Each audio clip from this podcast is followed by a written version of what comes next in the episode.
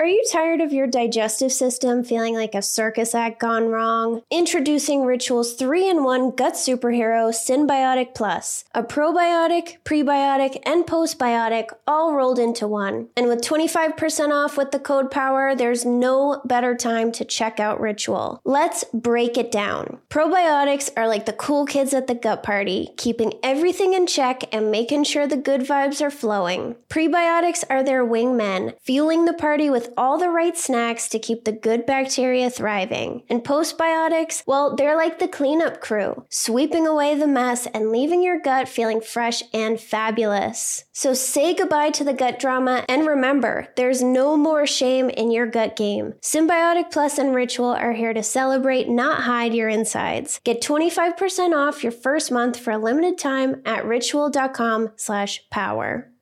Sober Powered is sponsored by BetterHelp. I was a stress drinker, and I thought if only I didn't have so much stress, I wouldn't have to drink this much. But do you know why I had all this stress? Because I didn't have the skills to take stressors off my plate, so they built up and wore me down. Some stressors are big and others are small, but carrying around 25 minor annoyances is going to have an impact on you. Plus, did you know that alcohol messes with our stress response system and decreases our ability to handle stress? It makes small things seem like a much bigger deal. Learning how to manage stress and take things off my plate has changed my life. I'm calm, I'm less reactive, and I believe that I can handle whatever comes my way. I feel proud of the way that I handle things now. You can get there too. Get it off your chest with BetterHelp. Visit betterhelp.com slash sober to get 10% off your first month. That's BetterHelp, H-E-L-P dot com slash sober.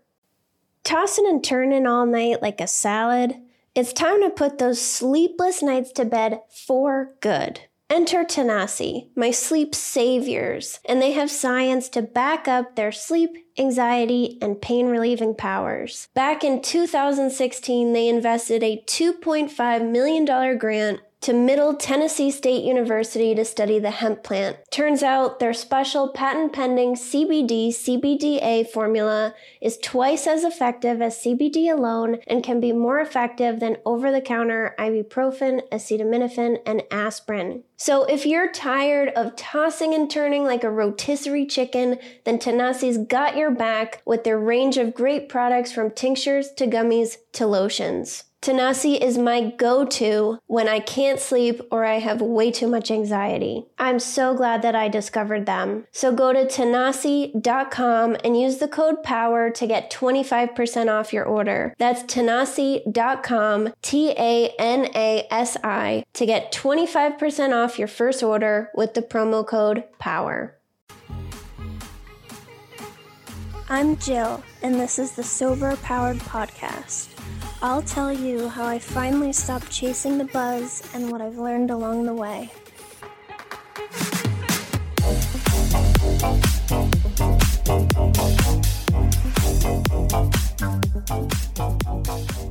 Welcome back to the Sober Powered Podcast. I'm Jill, and if you're new here, I'm a sober scientist who talks about the science and psychology of addiction.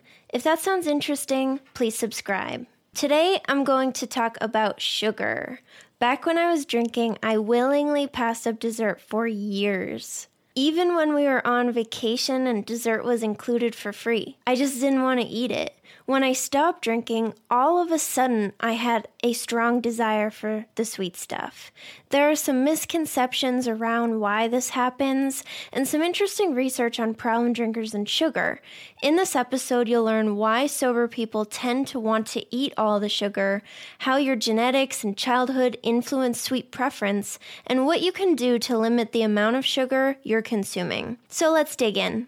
There are some misconceptions circulating online about why we want a bunch of sugar when we stop drinking. Let's break down three of them.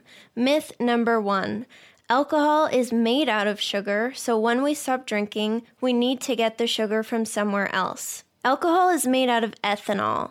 Sometimes we add sugar to it in mixed drinks or in wine, but alcohol has no sugar. Someone who only drank shots of vodka was not getting any sugar, so this myth doesn't explain why they would all of a sudden crave it. Sugar and alcohol are not the same thing. Myth number two alcohol turns into sugar when it's broken down, so when we stop drinking, we're missing a big source of sugar. Alcohol is broken down into something called acetaldehyde, which is 10 times more toxic than ethanol. This intermediate is broken down into acetate. If you listen to episode 33, then you know that acetate quickly makes its way to the brain and provides us with energy. This becomes the preferred source of energy in the brain over glucose. Eventually, alcohol will be broken down into carbon dioxide and water and eliminated from the body it never turns into glucose. Myth number three you need to completely eliminate sugar. Our body's preferred source of energy is glucose, which is sugar. Eliminating all sugar from your diet would be pretty difficult. You couldn't eat any fruit, potatoes, drink milk, or eat most packaged products. Carbs and sugar are not the enemy unless you have diabetes, struggle with obesity, or struggle with food addiction. It's important to watch your sugar intake, but if you want to enjoy a little junk occasionally, it's fine. When you stop drinking, or even if you're years in, you may find sugar cravings popping up. I had a lot during my first six weeks of sobriety, and every couple months I'll have another big burst of sugar cravings. This is totally normal. Think about it. We've known since before we can even remember that sugar is amazing and feels good. Alcohol was our preferred way of feeling good, but now that we don't drink, we want something else that makes us feel good. Since we have a fundamental belief that sugar feels good, it's very natural to just go to that. This is fine unless sugar is a problem for you or you find yourself being unable to control how much you consume, feel guilt and shame afterwards, or start thinking about sugar when you aren't actively eating it. So take a second and think about it. What else do you just know in your heart feels amazing? There's alcohol and sugar. That's all I got. And by feel amazing, I mean instant good feeling. I don't mean like you go exercise and it takes a bit and then you feel amazing. I mean instant. That's why we go to sugar. We go from one thing that makes us instantly feel great to another thing that makes us instantly feel great. Eating also causes a release of dopamine in our reward center, and studies have found similar patterns of brain activation in response to food and drug cues.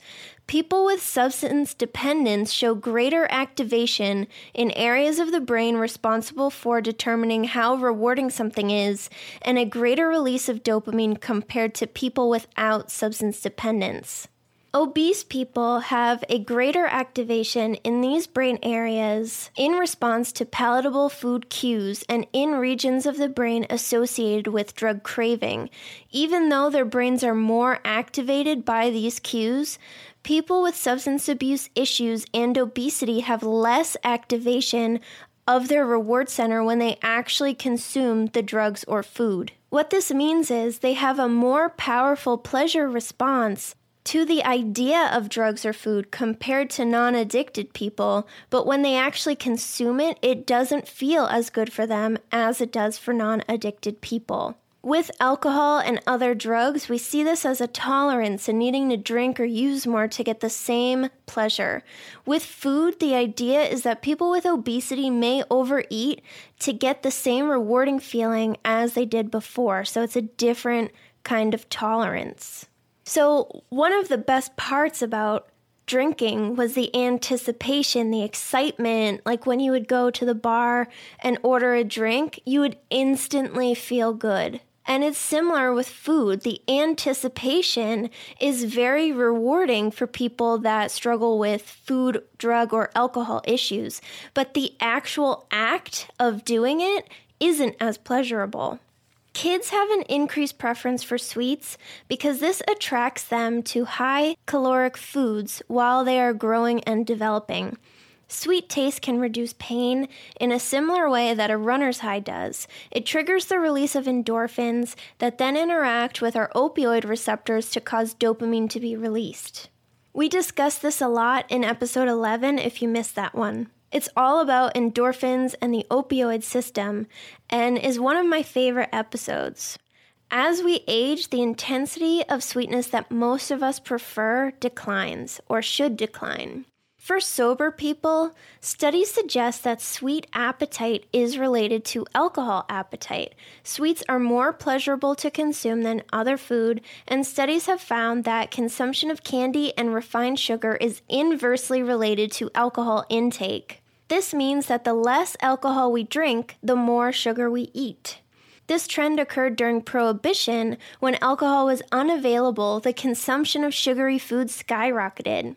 Animal models show that greater ethanol intake is related to sweet preference, but human studies are conflicting so far. Some studies have found that people with a family history of alcoholism who do not struggle with alcohol themselves have a higher preference for sweetness than people without a family history of alcoholism. The intensity of their sweet preference was similar to levels that are preferred by children. A 2010 study found that children who had depressive symptoms and had a family history of alcoholism had a preference for much sweeter drinks, and children with just depressive symptoms and no family history of alcoholism had a greater preference for sweets in general and were more sensitive to pain. Kids with depressive symptoms and a family history preferred drinks that were equivalent in sweetness as a can of Coke with double the sugar in it. Kids without this family history or depression preferred drinks that were 33% less sweet. The researchers had three hypotheses as to why this was. First, these children were more likely to have mothers who were obese and had mood disorders. This could mean that their sweet preference was a learned behavior from their parents. They observed their parents enjoying sweets and developed a sense of what should or shouldn't taste sweet based off of that, so it was a learned behavior. Second, these kids may be less sensitive to sweet taste and require higher concentrations of sugar than other kids to get the same level of pleasure and perceived sweetness. Studies on adults have found that depressed people require more sugar in something before they perceive it as sweet, and rated different sugar solutions as more pleasant and less sweet than non depressed adults. Third, the kid's preference for more intense sweetness could reflect an altered reward system that needs more intensity to release enough dopamine to be considered pleasurable. So, what can you do if you find yourself eating all the sugar now? If you're in early sobriety, then just chill and eat the sugar.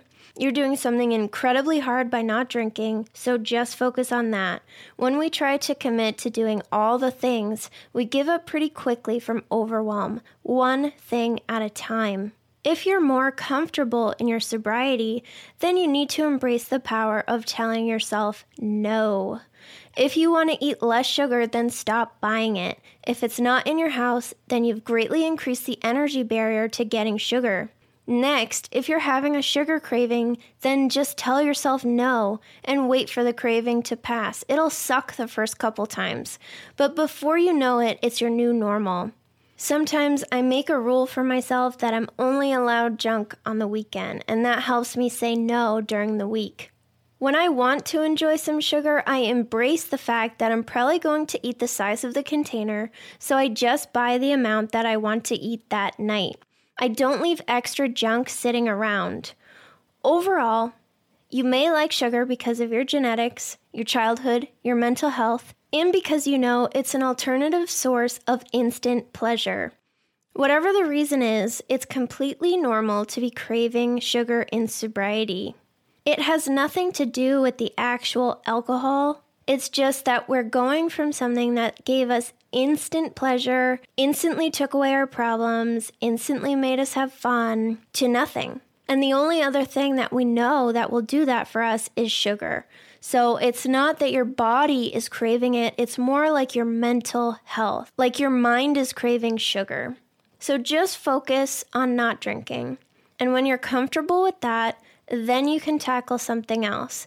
You don't need any fancy supplements or to change your diet or try to replace it with fruit or try to replace it with tea or try to replace it with anything. Just focus on telling yourself no, resisting the craving, and not keeping sugary foods in your house.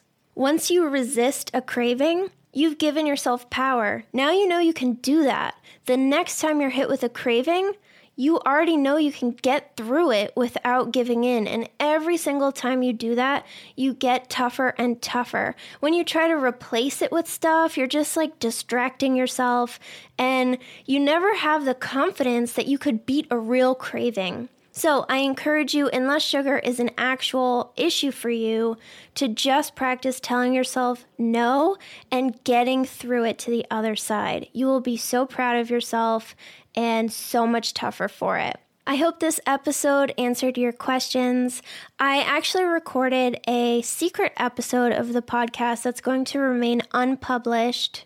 All you have to do to get this episode is rate and review the podcast and send me a screenshot.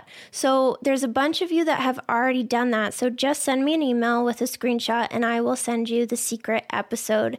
It's an FAQ on the top three questions that I usually get. There's a link in the show notes to learn more about it. And I will talk to you guys next week. I'm Madeline, and I'm the host of the Happiest Sober podcast. I got sober in my 20s after a decade of gray area drinking, and the greatest plot twist of all time was realizing that alcohol, the thing that I thought made my life the most happy and fun and exciting, was actually the exact thing preventing me from living my happiest and best life. My mom is 40 years sober, and she joins me on my podcast very often. I like to call her my part time co host, and I also bring you solo episodes where I share my top tips, tricks, and mindset shifts in sobriety, and lots of how to's for navigating all the things sober from weddings to parties to holidays to bachelorette parties to trips. I'm also joined by so many guests who come on and share their sober stories, and they're all so, so inspiring. I'm here to show you that life doesn't end when you quit drinking. In fact, it's very much the opposite. And no matter what your relationship was with alcohol, life can be the absolute happiest when you're sober. New episodes come out every Tuesday. You can listen to Happiest Sober podcast wherever you get your podcasts.